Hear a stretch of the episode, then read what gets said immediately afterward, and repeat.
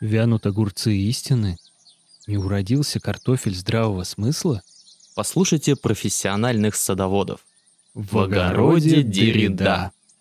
Подкаст об археологии и генеалогии дискурса. Добрый день.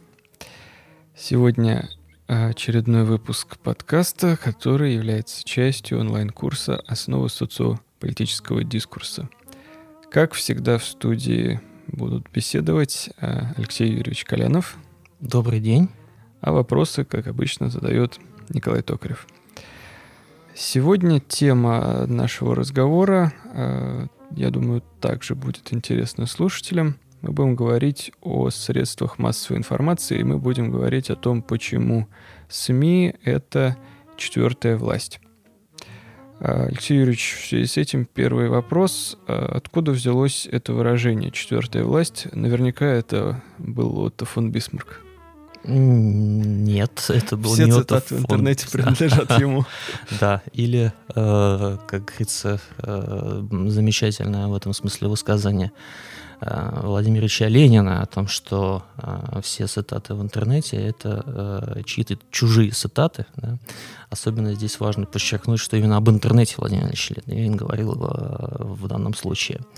Но выражение «четвертая власть» на самом деле, конечно, нужно сразу пояснить слушателям, что это ни, ни в коем случае не определение, не характеристика и не какое-то не, не свойство э, средств массовой информации, а это такое скорее лирическое э, образное выражение, которое действительно э, возникло у э, мыслителей ну, по разным оценкам, либо с конца 19, 18 начала 19 века, да, либо уже позже э, это выражение возникло у мыслителей, которые пытались осмыслить э, роль журналистского пера в в общественном, так скажем, развитии, да, в, в, в жизни общества.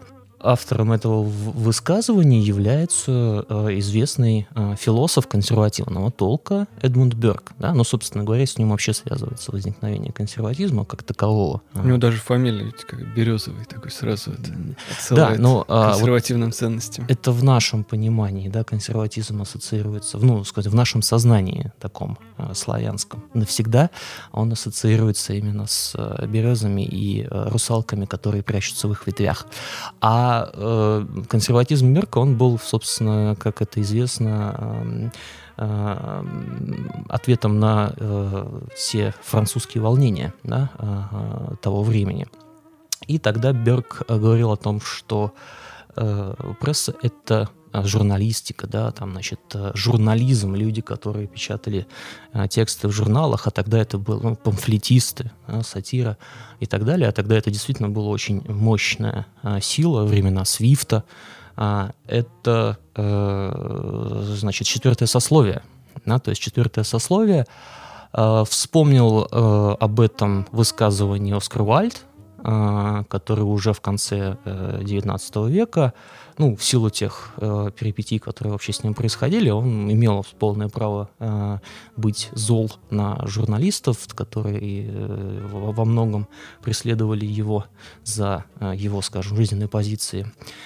И э, он говорил о том, что именно Берг тогда э, очень метко высказался о том, что это четвертое сословие, и э, Уайлд еще более подчеркивал, что, собственно, это единственное сословие, которое, в общем-то, осталось э, из влиятельных, из тех, кто влияет на реальную жизнь общества. Ну, это как раз время становления, конец 19 века, это как раз время становления массовой прессы, массовой журналистики, желтой журналистики, поэтому, в общем, он в каком-то смысле был пророком.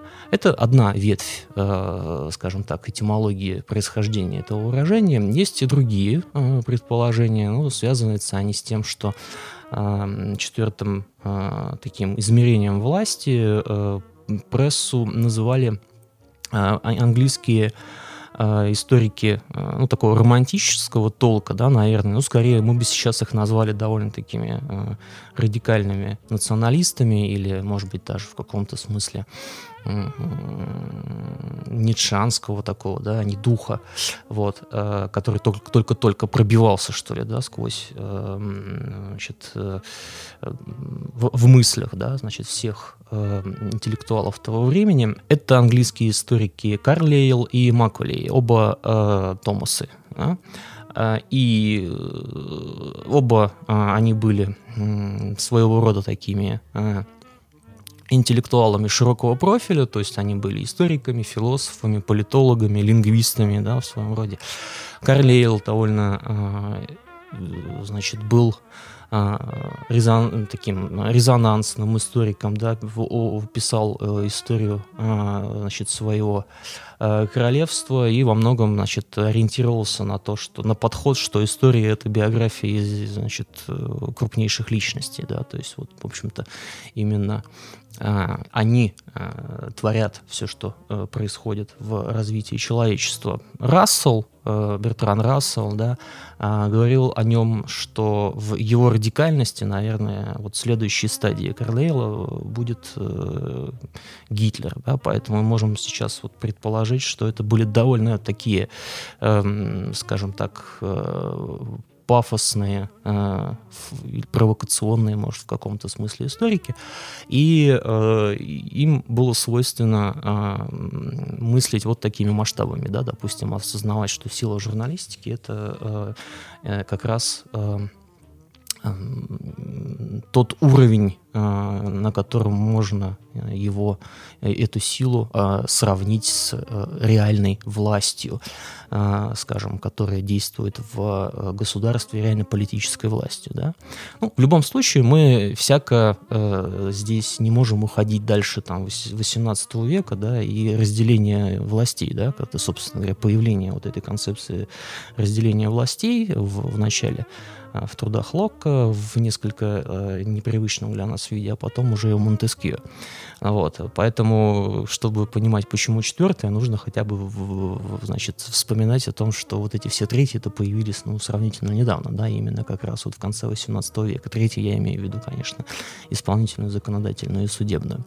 Вот. Ну а с тех пор, э, значит, вот это выражение, что медиа это четвертая власть, оно э, СМИ, да, СМИ это, да, журналистика и э, пресса, четвертая власть, оно как раз вот вошло в разные а, значит, э, какие-то э, дискурсы, да, связанные с осмыслением того, как медиа влияет на жизнь, да, действительно, являются ли они настолько э, мощными для того, чтобы изменять какие-то процессы. Ну и так получается, что в некоторых ситуациях действительно у ресурсов СМИ действительно очень мощный потенциал, и они могут воздействовать на э, принятия политических решений.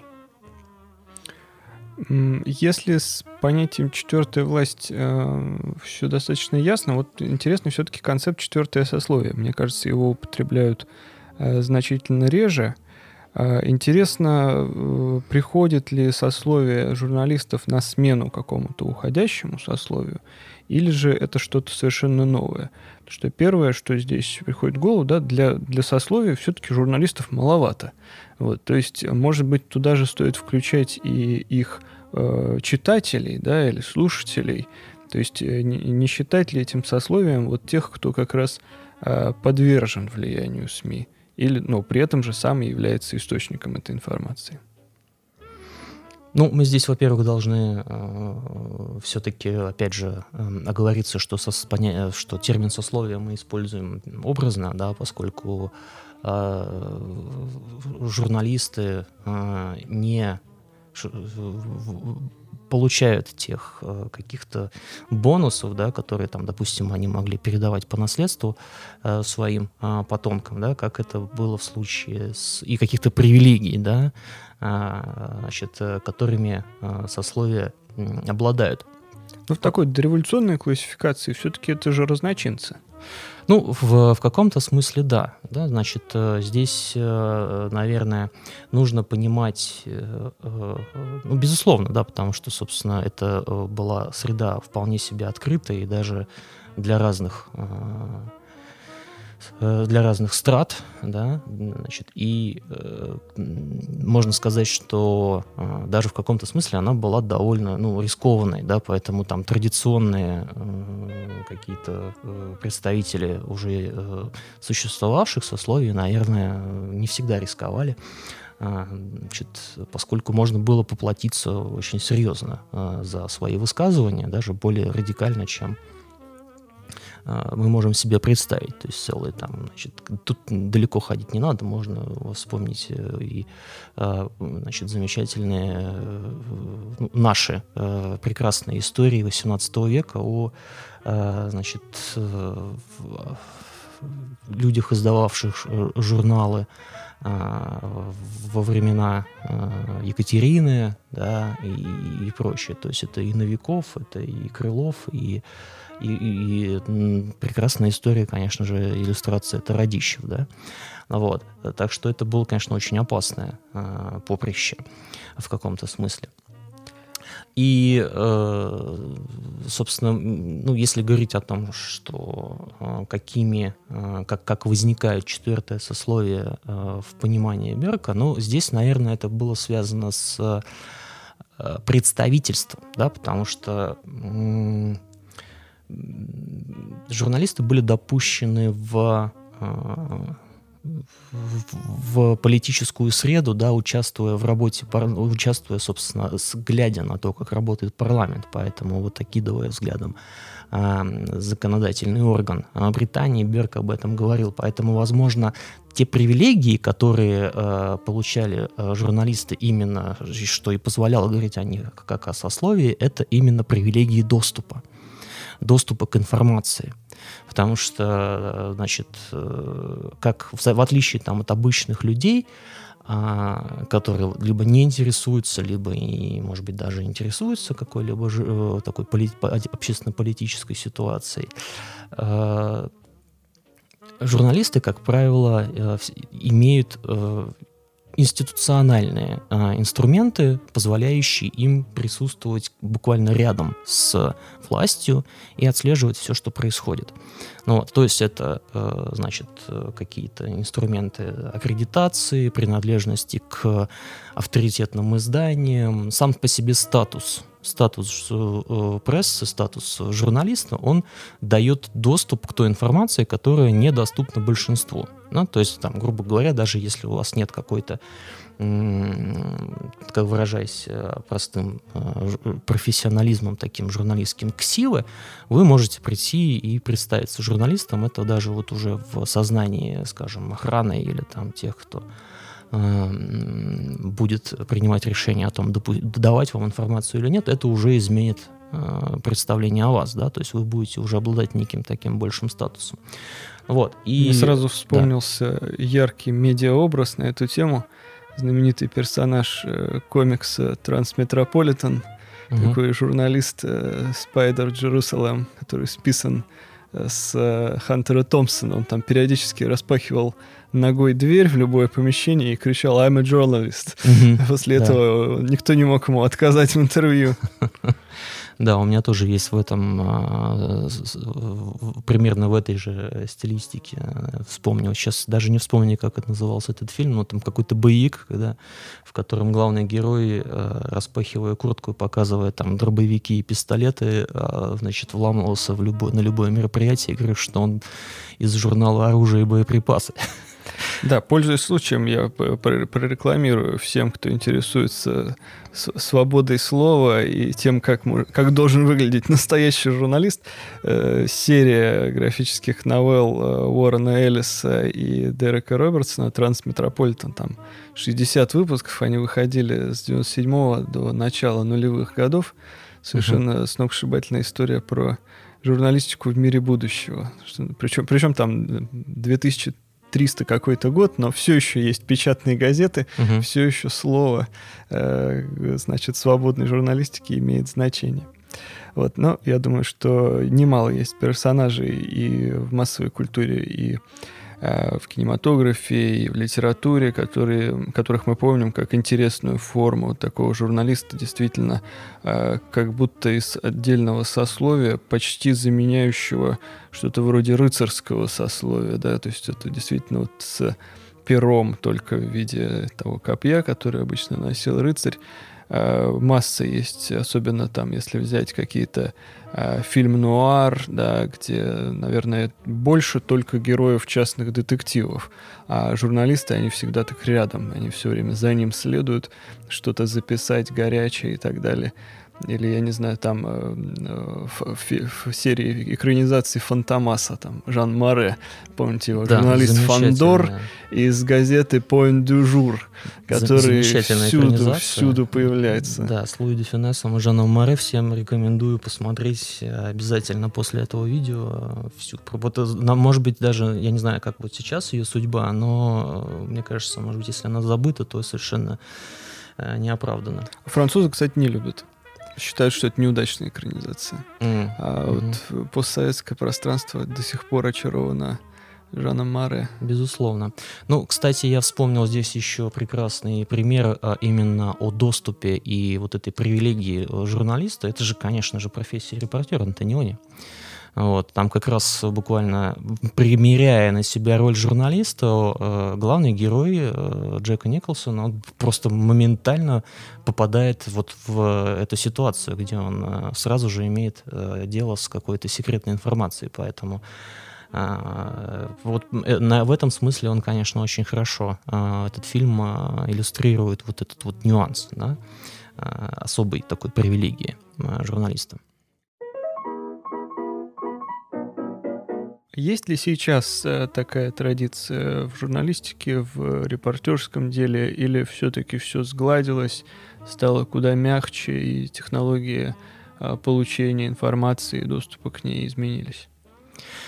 А вы знаете, я думаю, здесь, э, ну, мне, во-первых, сложно говорить о том, что сейчас, да, но вообще могу привести такой пример, да, э, как э, бытность свое одно время э, э, также посещавший работу э, наших э, властных э, органов, там, исполнительной власти и так далее, э, могу так сказать, значит, э, если лет 15 назад можно было прийти на, в Смольный на заседание правительства, то э, сейчас, насколько я знаю, ну, лет там 10 назад, если нам, может быть, даже больше, для прессы существует отдельный зал, на котором э, в котором транслируется на экране все, что происходит. Как в старых синагогах, где окошечки для женщин чтобы смотреть. Э, очень интересная аналогия, кстати. Но вообще, тут вообще, в принципе, интересно в этом смысле, потому что здесь же есть вообще очень, э, э, скажем так, от, с одной стороны, э, транспарентность, э, вот это замечательное слово, э, транспарентность политических процессов, она как бы увеличивается, да, поскольку, и, значит, становится все более такой существенный, да, поскольку, допустим, вот у нас есть прекрасные там замечательные каналы, которые транслируют заседания Государственной Думы, и мы можем там вот э, тоже виртуально присутствовать и а, использовать их там, ну, для разных целей. Можно для, а, значит, э, действительно, пони, значит, чтобы понимать, что там происходит, можно там в качестве медитативного фона, да, это использовать.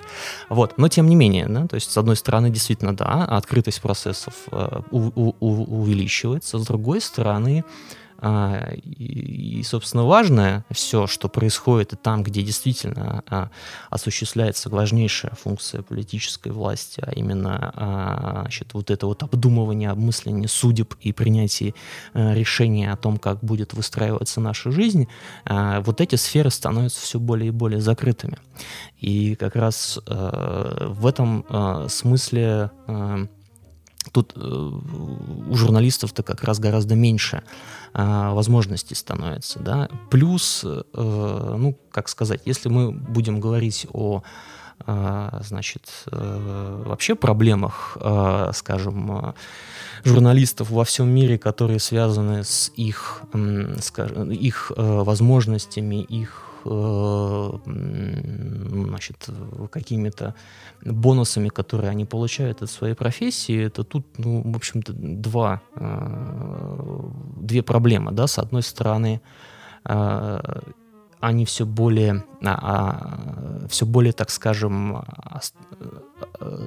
остаются в, в, в русле источников размещ... информации, размещенных в интернете, да, то есть, ну, попросту говоря, не идут дальше открытых источников, да, с одной стороны. С другой стороны, и э, не зря э, с конца 20 с, с, со второй половины 20 века во всем мире и у нас там где-то с, с Э, конца 20 века развиваются рекламные и пиар-технологии, которые как раз занимаются вот этим фреймингом, что ли, да, разграничением там, доступа, да, значит, куда, какая информация поступает, какая информация не поступает, значит, и в, э, значит, в, в распоряжение журналистов.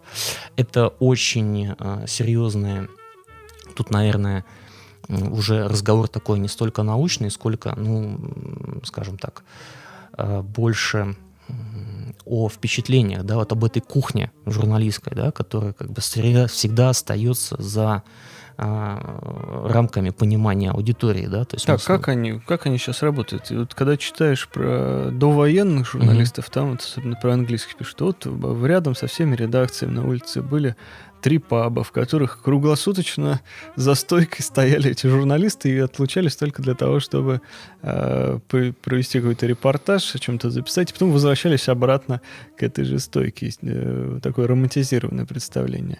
Сейчас, как, как, как сейчас живет редакция? Вот Замечательный фильм. А, сейчас не принято говорить редакция, сейчас уже говорят newsroom. вот. Есть еще замечательный фильм с 40 -го года а, «Его девушка Пятница» режиссера а, города Хоукса. прекрасно показывает э, работу репортеров американских, таких класси... Э, значит, классический образ довоенные, где они сидят обвешенные телефонами еще с такими э, вот, трубками, э, где в одной руке ты держишь э, микрофон, в другой ты держишь трубку, да, это же просто прекрасно. А виски сам... в какой руке тогда держать? А? В какой руке держать виски? А, виски тебе под, подносят, значит, и твои коллеги.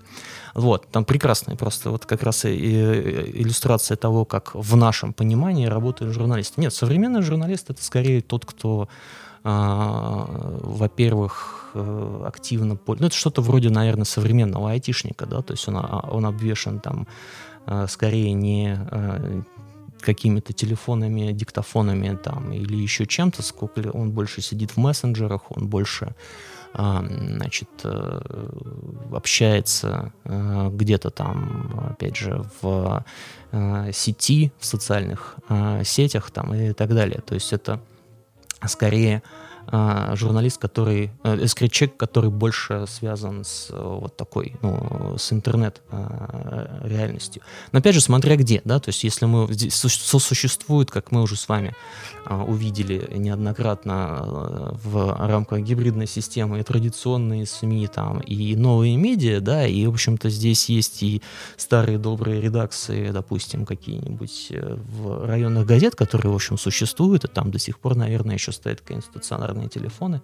Ну, не могу сказать, если там печатные машинки, но тем не менее, там, значит, я думаю, что там все достаточно так вполне себе тихо, мирно, как мы себе представляли там э, журналистов, э, ну, наверное, где-то там лет 20 назад, это все люди, которые сидят на телефоне, как такие менеджеры по продажам, да, они сидят просто на телефоне, обзванивают каких-то э, своих ньюсмейкеров, какие-то свои контакты и, э, значит, далее э, просто на компьютере набирающие тексты. Ну, вообще здесь есть довольно интересные саморазмышления да, журналистов о том, как, в общем, условно, они работали, да, я могу сказать так, что вот это вот образ, который был где-то там в 90-е годы, что основная основной, что называется, орган, которым работает журналист, это печень, да, и как бы он там сидит в основном где-то в, в высоких а, общается с какими-то очень высокими кругами где-то в очень дорогих ресторанах там и так далее и тому подобное, а он скорее отошел, да, сейчас это какие-то, ну, наверное, а, очень либо приближенные, имеющие изначально статус э, допущенных в пул да, таких как, допустим, Колесников из «Коммерсанта», а, и а, им позволено а, даже в каком-то смысле допустить некий карнавал в отношении там, политической жизни, да, в этом, вот, вот как раз хорошее будет задание для наших слушателей, вот посмотреть один из таких жанров освещения политической нашей, в частности, связанной с мероприятиями, в которых участвует президент нашей жизни, да, посмотреть репортажи. а, Колесникова, Андрей Колесникова в «Коммерсанте», с одной стороны. И с другой стороны, есть те, кто, а, что называется, такие партизаны, а, изначально настроенные на то, чтобы искать информацию, соответствующую критериям, скажем так, современного экономического понимания новости как товары. Да? То есть это должна быть сенсационная информация, это должно быть что-то связанная с, наверное, какими-то разоблачениями, скандалами там и так далее. Да? То есть тут, по сути дела, вот эти два основных тренда а, что вот эта вся медийная сфера, она, а, Э, работает по принципам экономики, по рыночной экономики, с одной стороны, с другой стороны, вынуждена считаться с э,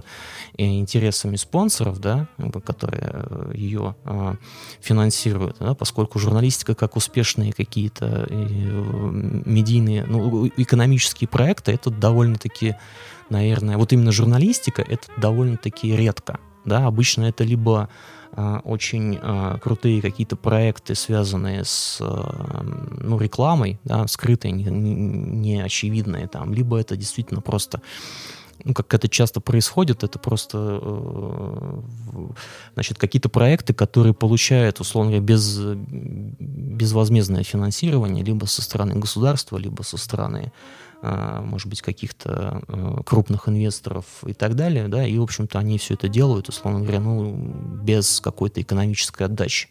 Вот, даже до сих пор у нас существует некая такая дотационность э, многих э, СМИ, и на это в России ну, направляются такие серьезные деньги.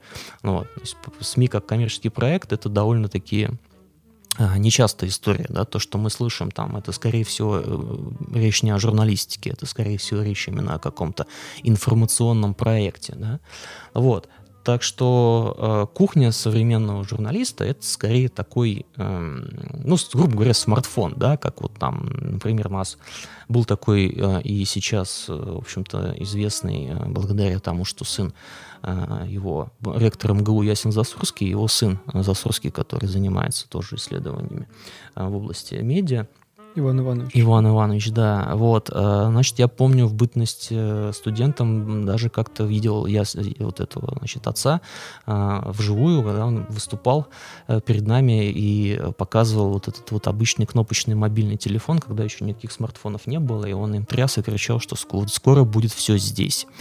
Прав оказался, действительно все там, да, то есть все в смартфоне, не знаю, э, куда это дальше перейдет. Была недавно буквально новость о том, что все-таки вот это вот чипирование а, а, Пока грядет. Откладывается. Не откладывается, грядет. И вроде как наши, наши, наши соотечественники даже в это готовы вкладывать что-то. То есть, условно говоря, там же есть Э, далеко, если не уходить, тут есть э, два э, тренда, да, таких вот. Это вот доделка Google Glass, да, и э, до того, чтобы можно было с помощью э, какой-то технологии управлять э, глазами то, что происходит на экране, да. Ну и, собственно, сама вот эта технология доставки информации. Вот когда это все произойдет, тогда, может быть, мы с вами сможем насладиться э, реалиями фильма «Черное зеркало», да, сериала. Вот, так что кухня современного журналиста это скорее смартфон, да, и все, что там происходит. И, соответственно, все, со всеми вытекающими оттуда э, последствиями, да, там в плане э, учета интересов аудитории, того, как она потребляет информацию, ну и так далее. В одном из предыдущих выпусков мы пытались найти источники для формирования власти говорили о такой метафизике угу. власти. Можно ли сказать, что для четвертой власти, о которой мы сегодня говорим, э, исходным, э, исходной субстанцией является правда? Что журналист — это тот, кто открывает людям глаза на то, что происходит на самом деле, все скрытое он э, вытаскивает на поверхность. И в этом э, и кроется феномен четвертой власти. Ну, вот тот образ, который вы сейчас представили, это, я думаю, наверное, сейчас вот мирающая такая э, э, картина, которая, может быть, в голове складывается там у студента первого полугодия первого курса там какого-нибудь факультета журналистики, да, который приехал э, еще и учиться из не очень большого города в какой-нибудь более крупный. Да. Кстати, самое интересное, что вот как раз ну, региональные школы э, наши, это Воронеж, это значит, э, Новосибирск и так далее, в этом смысле они гораздо более, скажем, продвинутые, нежели столичные. Вот в этом смысле они когда, может быть, даже как-то вот пытаются еще удерживать этот образ в голове. Ну, давайте начнем, опять же, вспоминать что мы говорили, да, Николас Луман, известный э, социолог медиа э, и автор крупных исследований в, этом, в этой области, он же говорил, что медиа — это журналистика, да, и этот мир, который он создает, это вторая реальность, то есть он объективно может быть только постольку, поскольку он как-то с ним соотносится. Вот.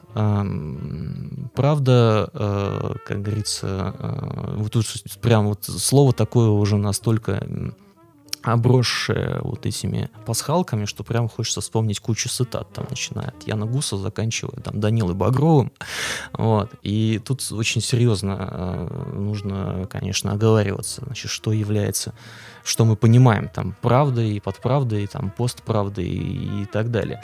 Значит, э, скорее э, здесь э, присутствует термин объективность, да, но объективность, опять же, вспоминая наш с вами разговор о дискурсе как таковом, даже в нашем медийном поле отечественном, где до сих пор присутствует вот это вот разделение на, скажем, таких прогосударственных или ну, консервативного толка такие, значит, критикующие более или менее все такие, значит, основные э, тенденции с, с позиции какой-то рациональности или здравого смысла в их понимании, да, а есть, э, ну, сложно сказать, э, как можно характеризовать, здесь такая целая палитра э, оппозиционных в отношении государственности Э, публицистик, да, начиная от радикальных оппозиционеров такого старого толка, которые еще со времен там, значит, Ельцина а, активно, э, активно значит, э, держат вот эту вот либеральную а, позицию и, полно, и критикуют все, что происходит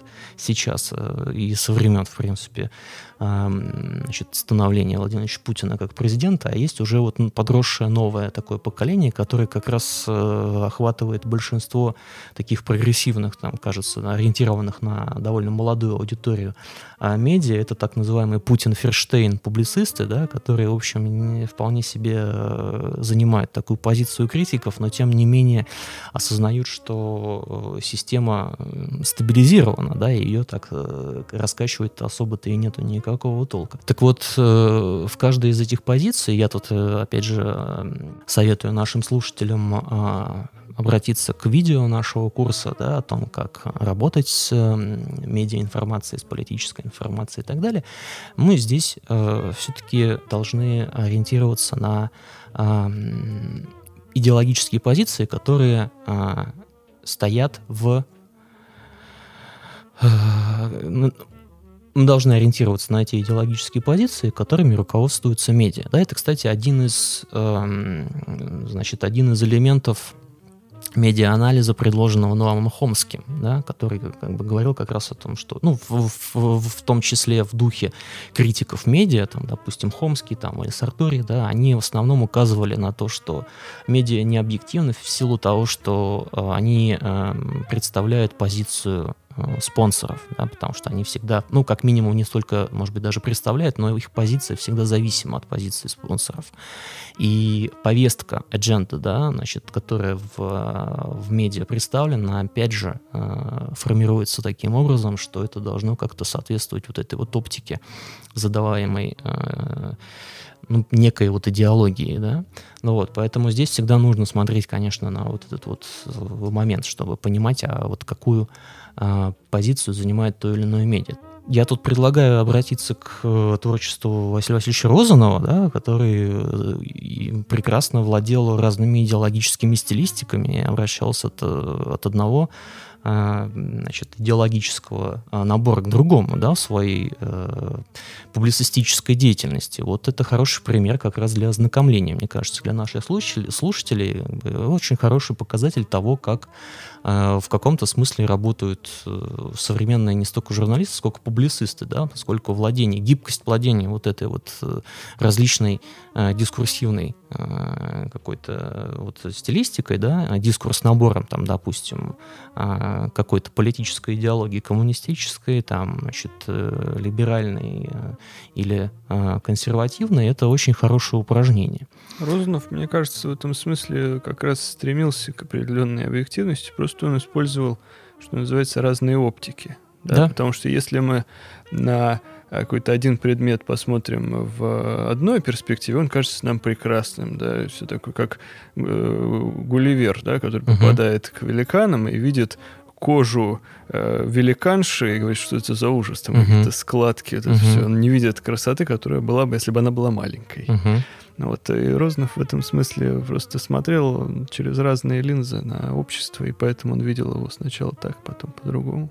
Да, тут единственное, что вот э, оптику не надо путать э, с с таким э, нарочитым э, наемничеством, да, вот в духе Э, некоторых э, публицистов, не знаю, можно назвать там Доренко и Невзорова, да, поскольку они в каком-то смысле, э, ну, Доренко еще в бытность свою на телевидении получил прозвище такого там, значит, киллера, киллера да, да, да, вот, а Невзоров... Пулеметчик еще, ну, было такое, да, а Невзоров-то, собственно, он сам себя называет как бы наемником, да, то есть он, как говорится, выбрал эту сторону и отрабатывает ее, вот, при этом сразу понятно, что здесь это речь идет скорее о умении человека владеть стилистикой, нежели о его каких-то там реальных взглядах. Вот. А если сегодня я уже вспоминал э, феномен такой удивительно, с одной стороны, отстраненный, с другой стороны, максимально личной журналистики, как э, Хантер Томпсон, угу. да, и его гонза, гонза журналистика. Да, да, да. Угу. Впервые, насколько я помню, он поехал освещать э, дерби в Кентукки, но не обратил внимания на самих лошадей, а описал uh-huh. общество, которое собралось на трибунах, uh-huh. и э, даже опасался, что этот материал просто не выйдет, но в итоге открыл новый жанр э, в журналистике.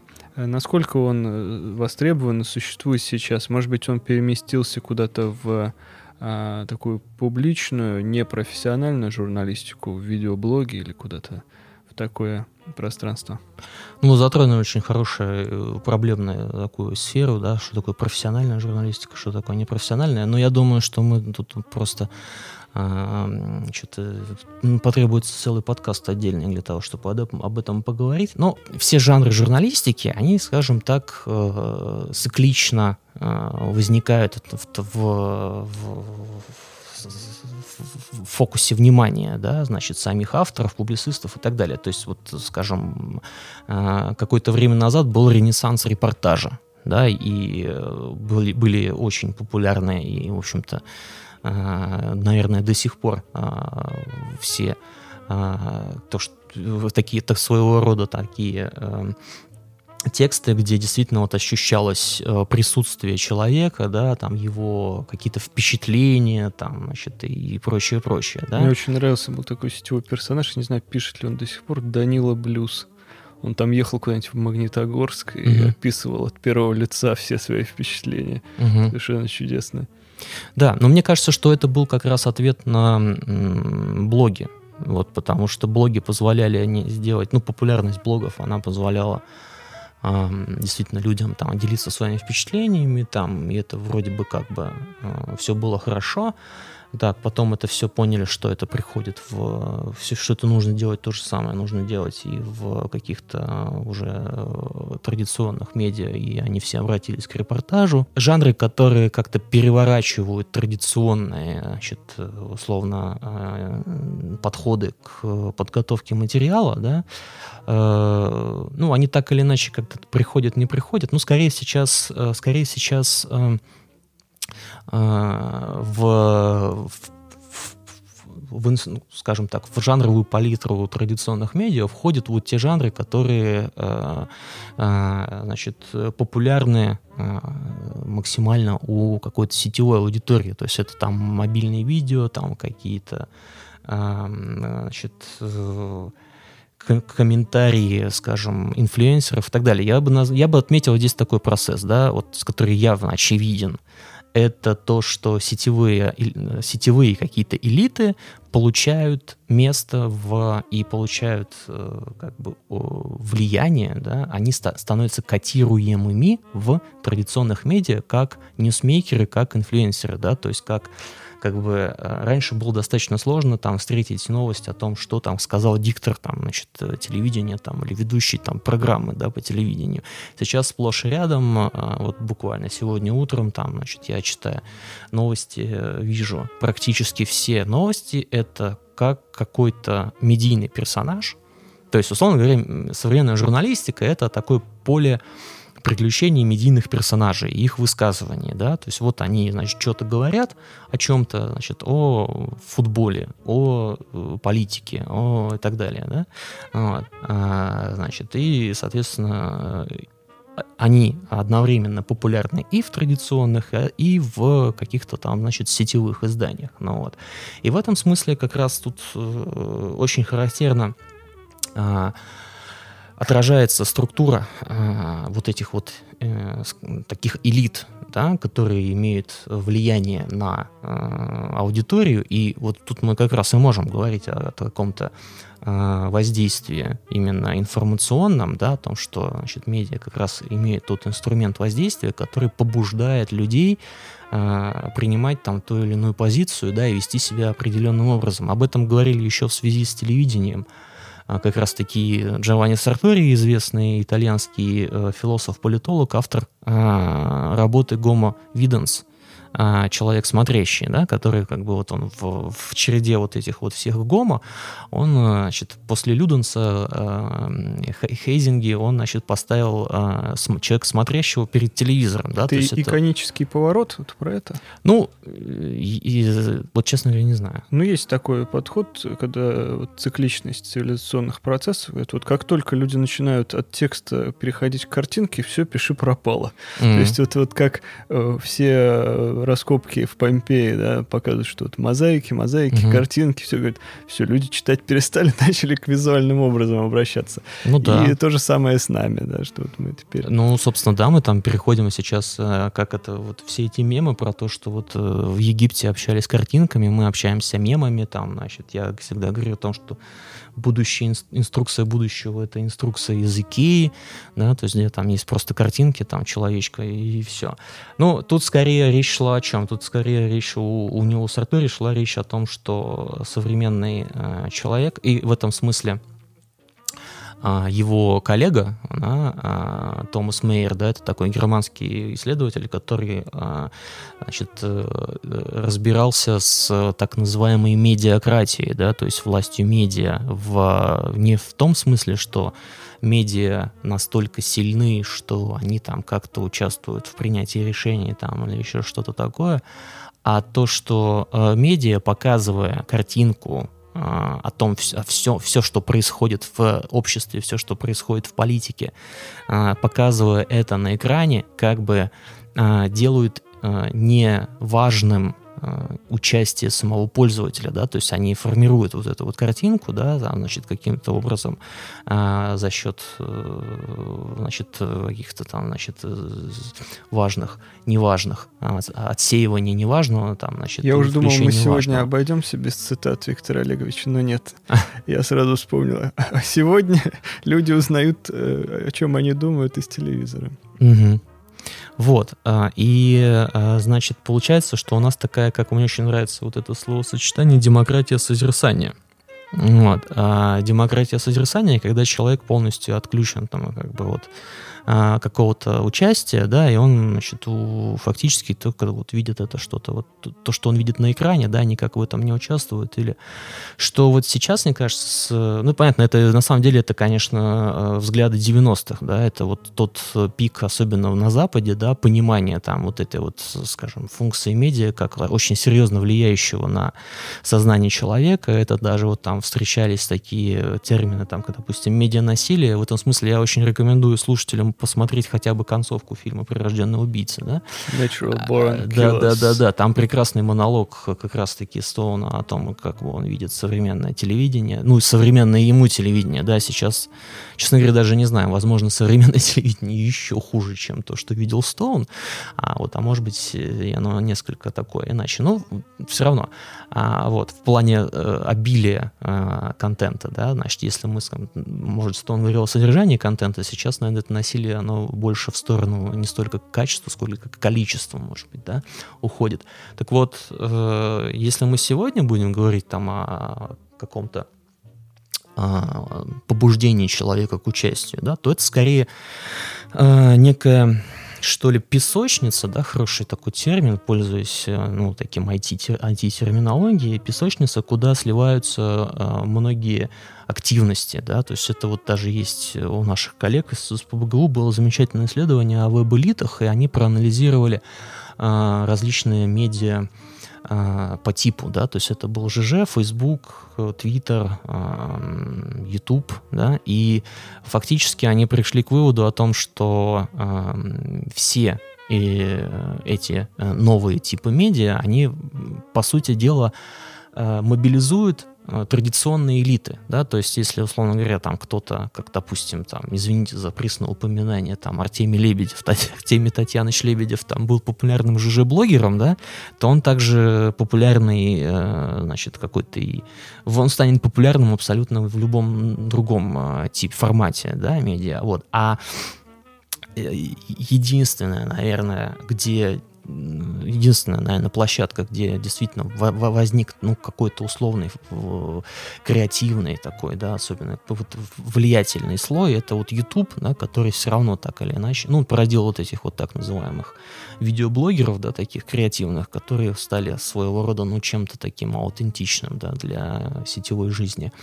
Вот. Э, Facebook, э, по сути дела, вовлек в себя всю общественно-политически такую, значит, заинтересованную, э, ну, я не знаю, можно ли здесь употребить это слово, интеллигенцию, да, которые там активно пытаются обсуждать до сих пор причем, да, активно пытаются обсуждать какую-то, значит, там, политическую повестку, там, сети вроде ВКонтакте и так далее, это скорее такие э, связующие звенья между э, группами по интересам, но тем не менее они редко приводят к какой-то реальной значит, какой-то практике, выходящем в реальную жизнь, да.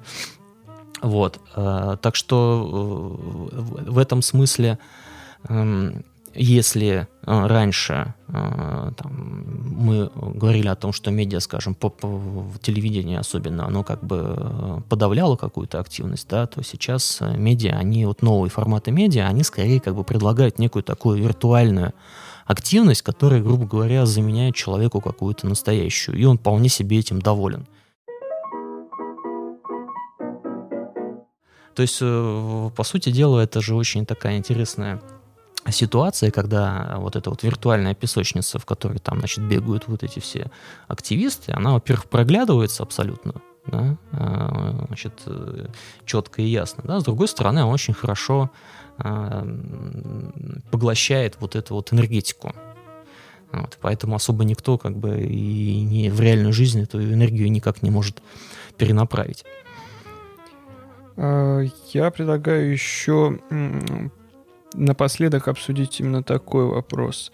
Насколько реально власть э, журналиста, власть репортера э, в настоящее время? Потому что мы можем вспомнить какие-то знаковые события, которые, как правило, сразу э, всплывают да, в памяти, когда мы говорим о подобных инцидентах. Это Watergate, uh-huh. да, то есть uh-huh. скандал, который обернулся э, такой торжеством, победой, да, вот той самой правды, о которой я сегодня говорил, когда э, пришлось даже э, президенту покинуть свой пост.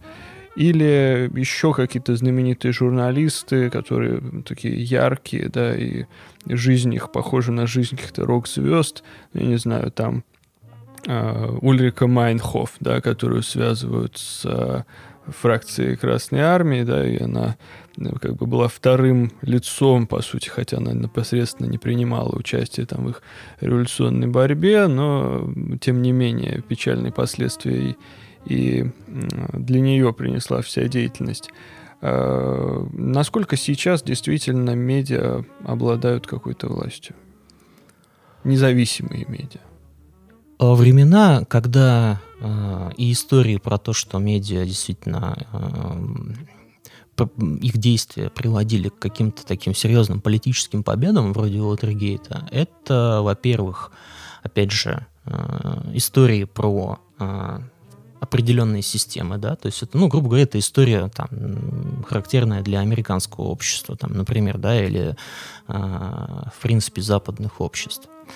А в, в, в нашей реальности, да, в нашей отечественной э, практики журналистской, это скорее э, тут, тут скорее не столько э, ощущение вот этой власти, сколько ну, попытка разобраться, да, а на кого э, значит, э, мы можем ориентироваться. Да? То есть тут это я о чем говорю. То есть это о том, что э, даже еще не отойдя с, от советской какой-то там идеологической модели, вот, у нас в основном журналистика очень так э, э, с трудом э, смогла переориентироваться на какое-то новое понимание. И вот войти вот в это вот в эту роль такого роль мне очень нравится вот это вот определение watchdogs, да, в роль тех, кто, скажем, контролирует происходящее в обществе, да, и может каким-то образом за счет своего ресурса на это повлиять.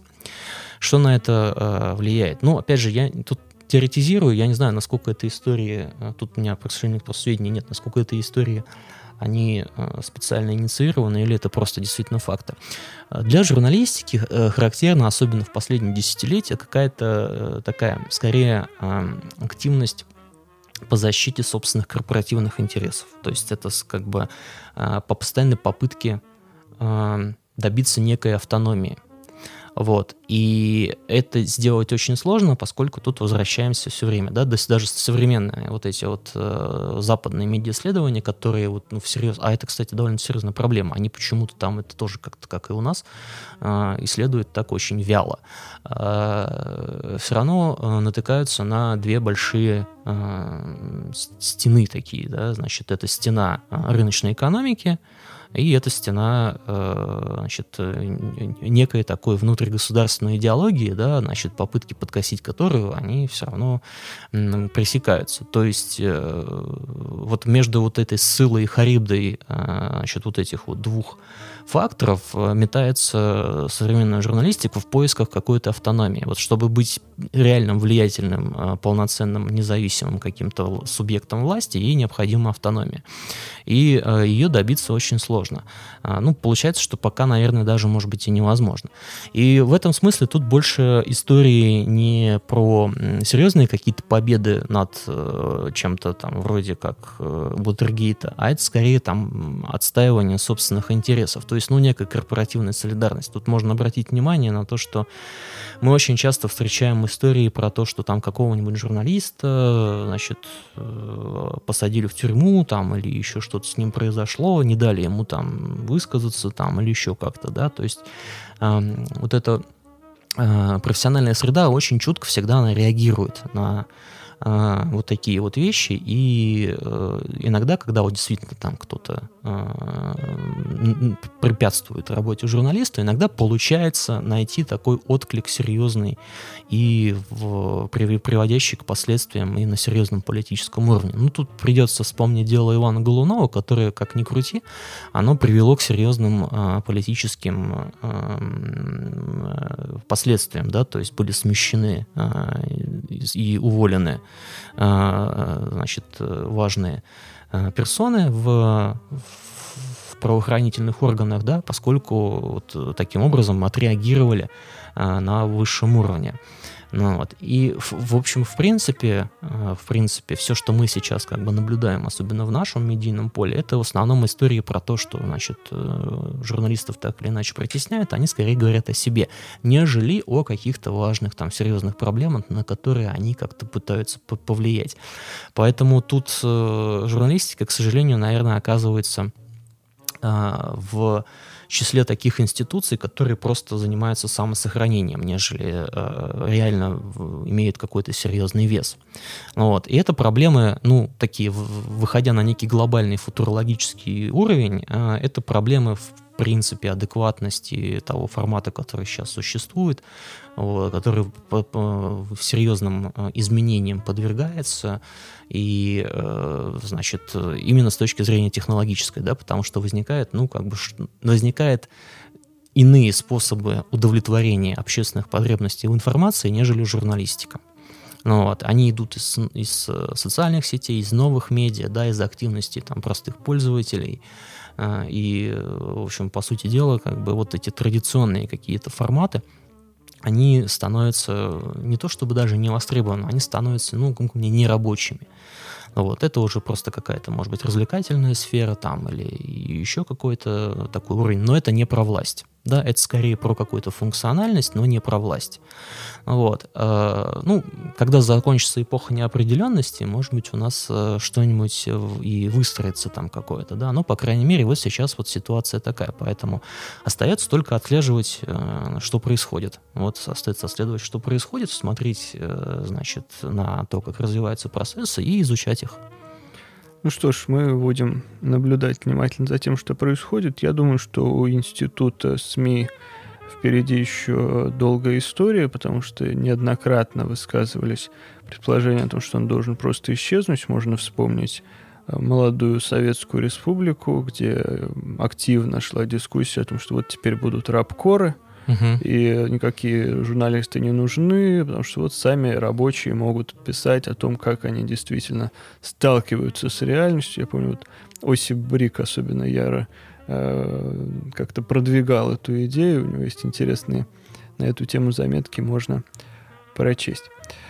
А, что ж, я думаю, что сегодня мы остановим нашу беседу. Я напоминаю, что вы слушали подкаст, который является частью онлайн-курса «Основы социополитического дискурса». А, как всегда, в студии были Алексей Колянов. Спасибо, всего хорошо. А вопросы задавал Николай Токарев. Всего доброго.